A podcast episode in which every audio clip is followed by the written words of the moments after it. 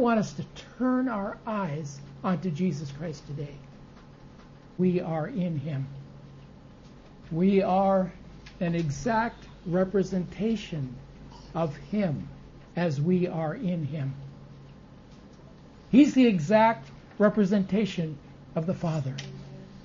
We are in Him, not in our flesh, but in Him. Our spirits, our souls have been redeemed, made perfect. Now you look at your fingernails and you think, well, they're not perfect. or you think of yourself not perfect. He is the perfect one. And we in Him are, say it together, perfect. Let's say it again. In Him we are perfect. Wow. Wow. That is incredible. I don't think wow is in the Bible, but it means praise the Lord. Give thanks to Him. He is the victor. We are the beneficiaries of His victory. Hallelujah. Let's pray, and we'll pray for this service this morning. Father, we, we thank you for sending us Jesus, God in the flesh. Come to dwell among us. Jesus, the one whom the prophets spoke of, one who is coming, the Lamb of God, who takes away the sin of the world.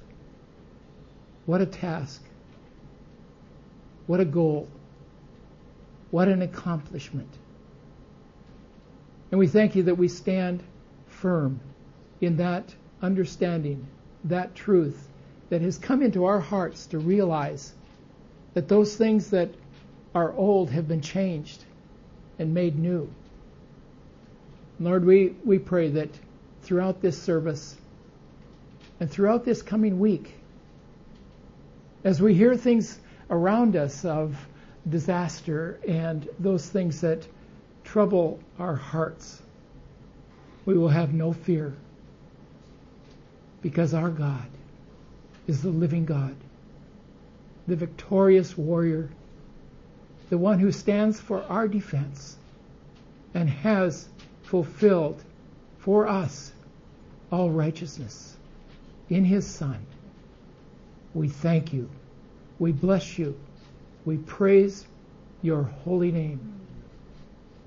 To God be the glory. Great things he has done. Thank you, Father. Thank you. In Jesus' name. Amen.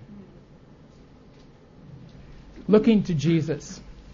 We did a little bit of overview look last week on this book of Hebrews, and we discovered that really the essence or the context is in the Olympic Games or the a race.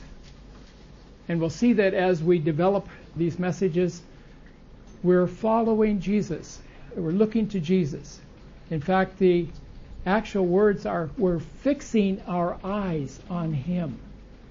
And last week we had our friend Paul back there who is a marathon winning runner here in Japan.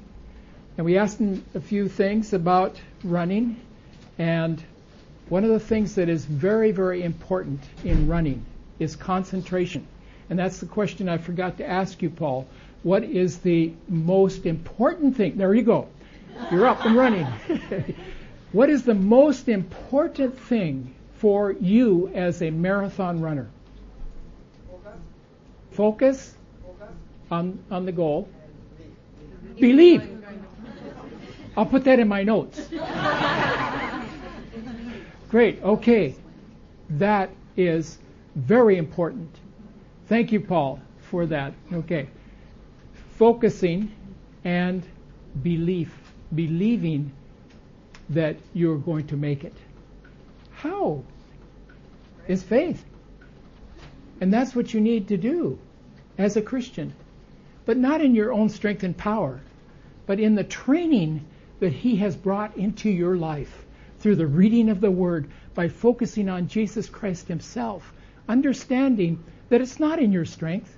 In fact, part of what we're going to be preaching in the next few weeks is on rest. So if you have been practicing walking with Christ, rest in Him. Fixing our eyes on Him, in being able to focus and not think about the pain, not to think about the things that are bothering around us, but focusing on Jesus Christ, looking to Jesus. Hebrews 1 to 14, his son. God, after he spoke long ago to the fathers and the prophets in many portions and in many ways, in these last days has spoken to us in his Son, whom he appointed heir of all things, through whom also he made the world. And he is the radiance of his glory, and the exact representation of his nature, and upholds all things by the word of his power. When he had made purification of sins, he sat down at the right hand of the majesty on high. Having become as much better than the angels, as he has inherited a more excellent name than they. For to which of the angels did he ever say, You are my son? Today I have begotten you. And again, I will be a father to him, and he shall be a son to me. It's never been said. And when he again brings the firstborn into the world, he says, And let all the angels of God worship him. Remember Christmas? Hark the herald angels. And of the angels, he says, Who makes his angels winds and his ministers a flame of fire? But of the Son, he says, Your throne, O God, is forever and ever and the righteous scepter is the scepter of his kingdom. You have loved righteousness and hated lawlessness. Therefore, God, your God, has anointed you with the oil of gladness above your companions. And you, Lord, in the beginning laid the foundation of the earth, and the heavens are the works of your hands. They will perish, but you remain. And they all will become old like a garment, and like a mantle, you will roll them up. Like a garment, they will also be changed. But you are the same, and your years will not come to an end. But to which of the angels has he ever said, Sit at my right hand until I make your enemies a footstool for your feet? Are they not all ministering spirits sent out to render service for the sake of those who will inherit salvation? Amen. We're looking to Jesus. That's our focus on this series that may take us into next year at the rate that I'm going. Hebrews 1 to, 1 to 3. We're only going to take three verses this morning. So you can see I've got a long way to go to, to reach the goal of preaching through Hebrews, and you have a, a long way to go with me. Be patient, okay? Pray for me. God has spoken. There are seven statements regarding Jesus Christ in these three verses. God has spoken in His Son. Verses 1 and 2. God spoke through the prophets long ago in many portions and ways. When I made this outline, I didn't have a comma in there. In my Bible it says, God, comma, has spoken in his Son. And in a title, normally you don't put a comma.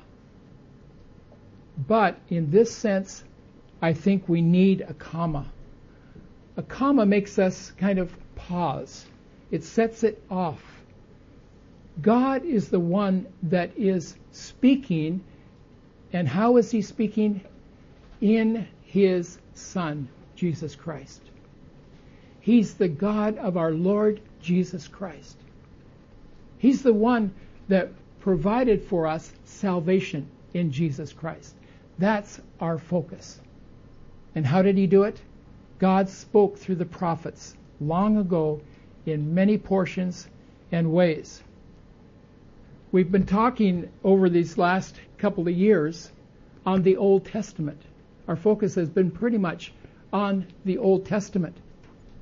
I mean, it's uh, it's about that thick, the Old Testament. The New Testament is about this thick. In many ways and in many portions, God has spoken. But now, and even then, he was speaking through his Son. That's significant for understanding what this book, complete book, is all about. In Hebrews, I think we mentioned it last week. Hebrews did not enter the Bible as we know it until the fourth century, 400 years after Jesus had died on the cross, been buried, was raised, was with the disciples, and then he went up into heaven. Almost 400 years, this book had been laying there untouched, unrecognized. And so the book of Hebrews is a very special book. It wasn't written by one of the apostles. Maybe you want to argue with me on that. Not argue, but we sit down and discuss it. But I don't think Paul was the writer. My wife and I used to argue about that point quite often. And I said, no, it was Paul. Because he had all the information. None of the other disciples or apostles had as much information as what Paul did about the Old Testament and the relevance to Jesus. But there are many things in Hebrews. No, it was not Paul. I admit I was wrong. But Katie doesn't know who wrote it, nor does anyone else. And I've looked and looked and looked. Yes, there have been church fathers who have said, well, it was uh, this person or that person who wrote it, but we don't know. He didn't leave his name. He didn't even leave the name of the people that he wrote it for. We don't know who he wrote it for. You know what I think? He wrote it for all of us. It's a book of the church, of what we should be being and proclaiming of who he is the Son who sits on the throne, our elder brother, the one whom we worship and honor his name and who he is. God spoke through the prophets long ago in many portions and ways. And in these last days, he has spoken through his Son. These last days, the author is talking about when Jesus Christ came, died, resurrected, and ascended to heaven till our age. He's talking about us. We're still in that age, the last days. These are the last days. And soon he will be returning. When you see earthquakes, you see floods, you see disaster, you see the earth wearing out, you will know. Look up, for your redemption draws near. I believe that we are living in the very last days. Where can we go? What can we do? We're like the Tower of Babel with all of our fancy machines. Facebook, no, I'm not going to mention Facebook. um, Instagram and.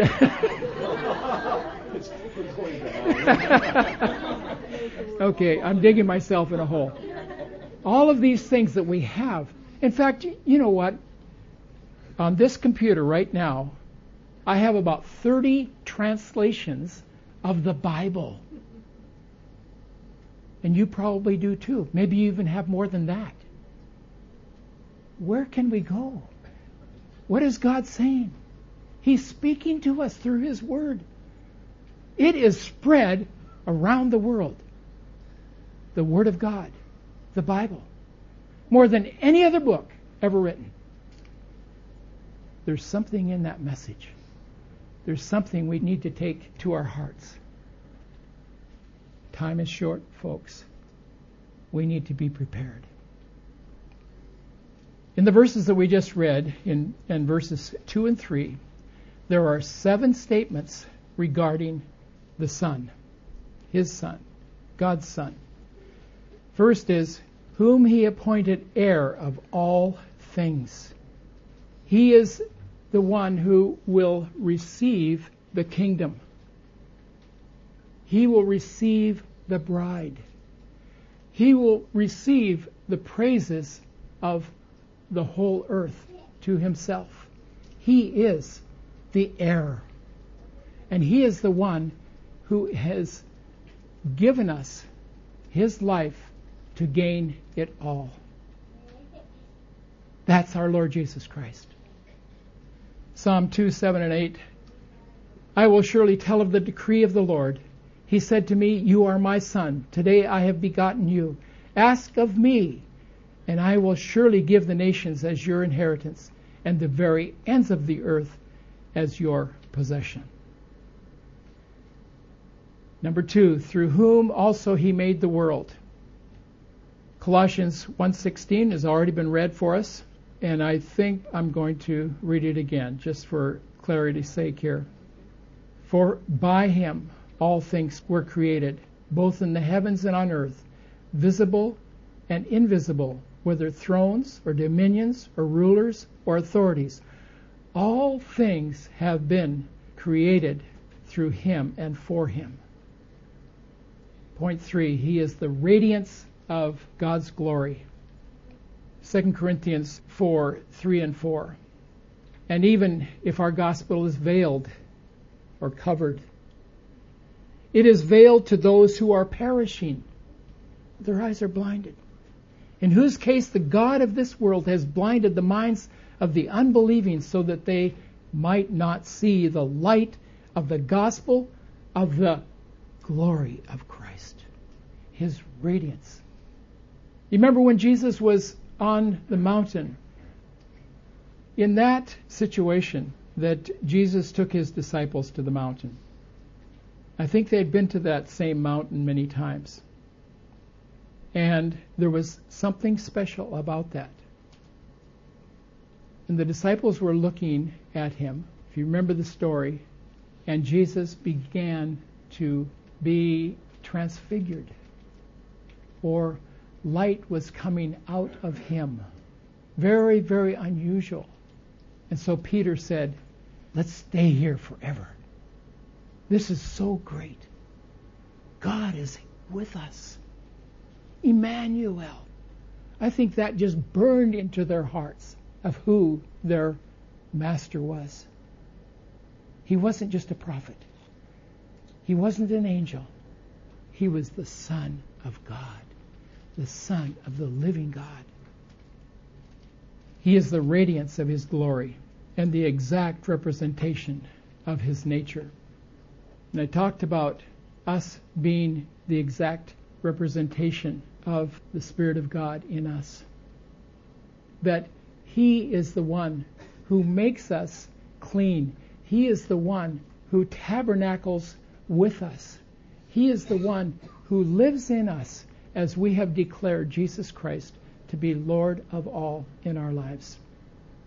And He's come in and made us to be as a tabernacle, dwelling among us.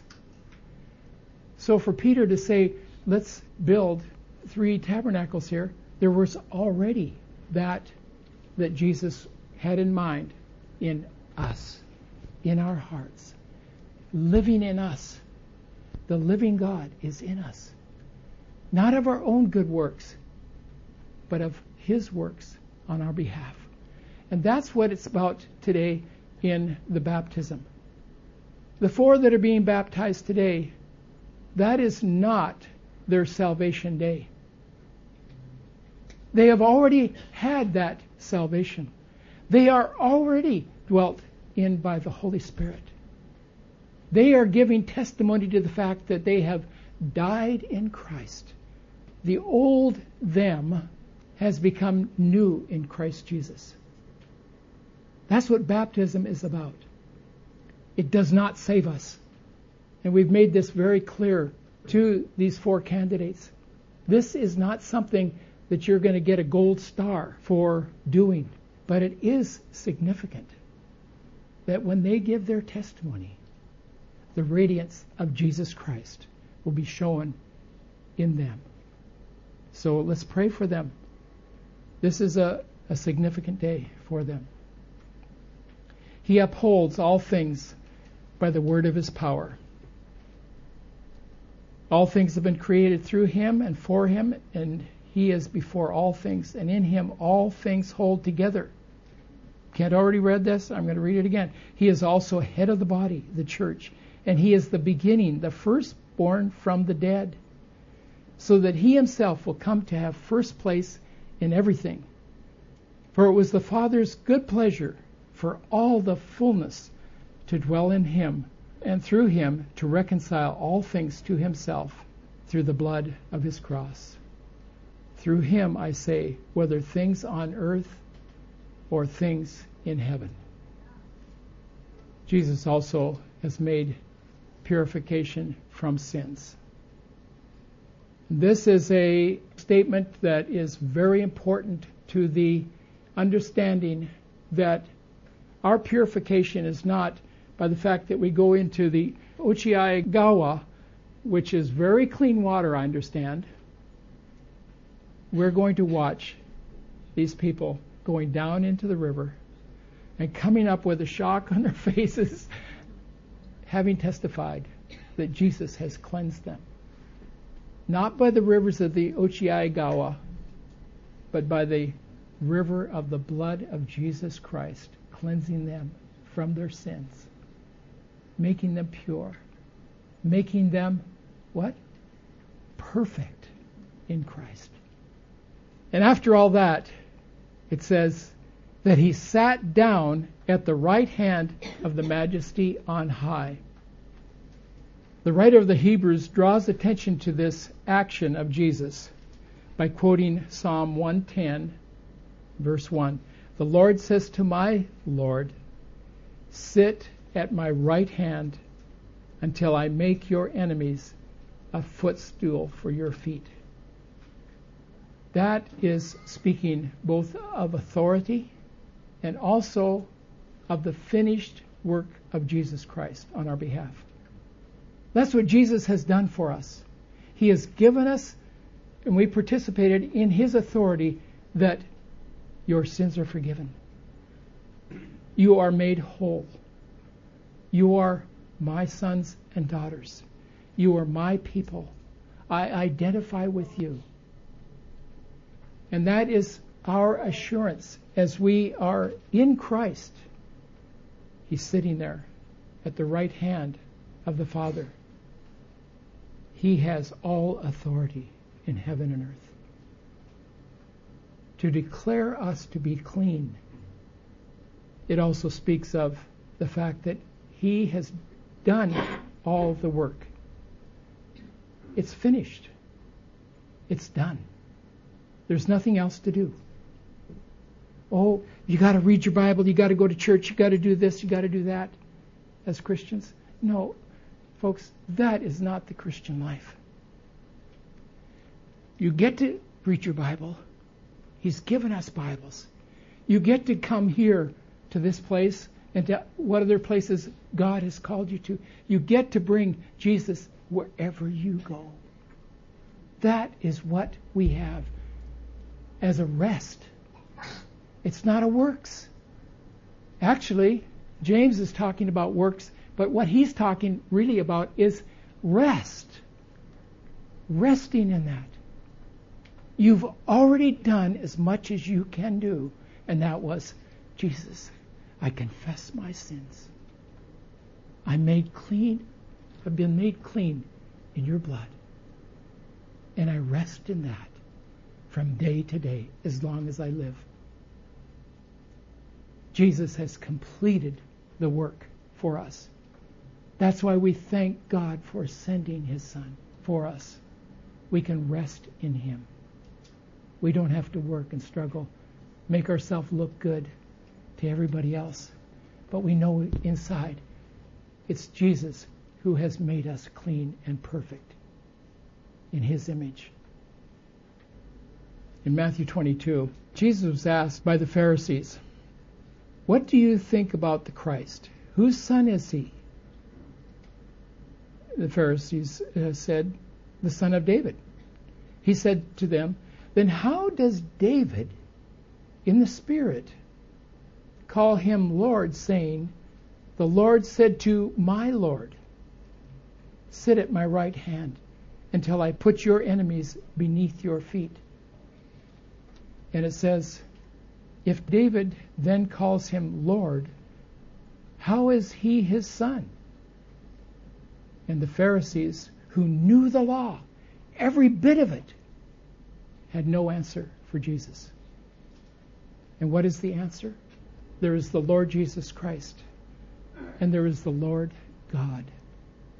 And it's Jesus that Jesus dared to say that he was the Messiah, the anointed one, the one who had come for us to redeem all of us.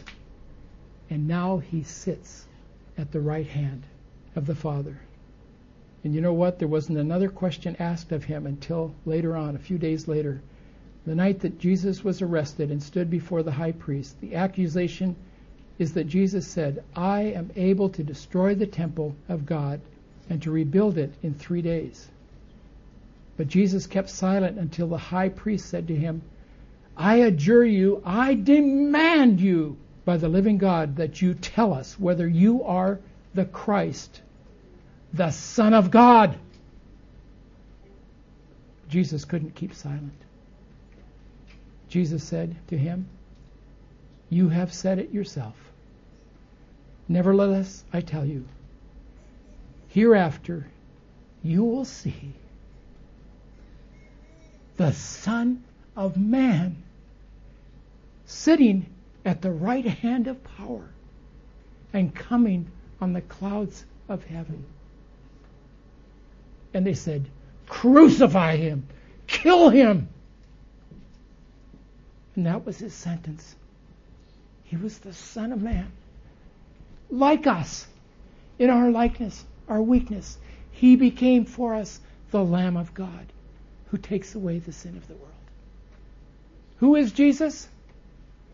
He is the Son of God. But the world says, no, he's just a man.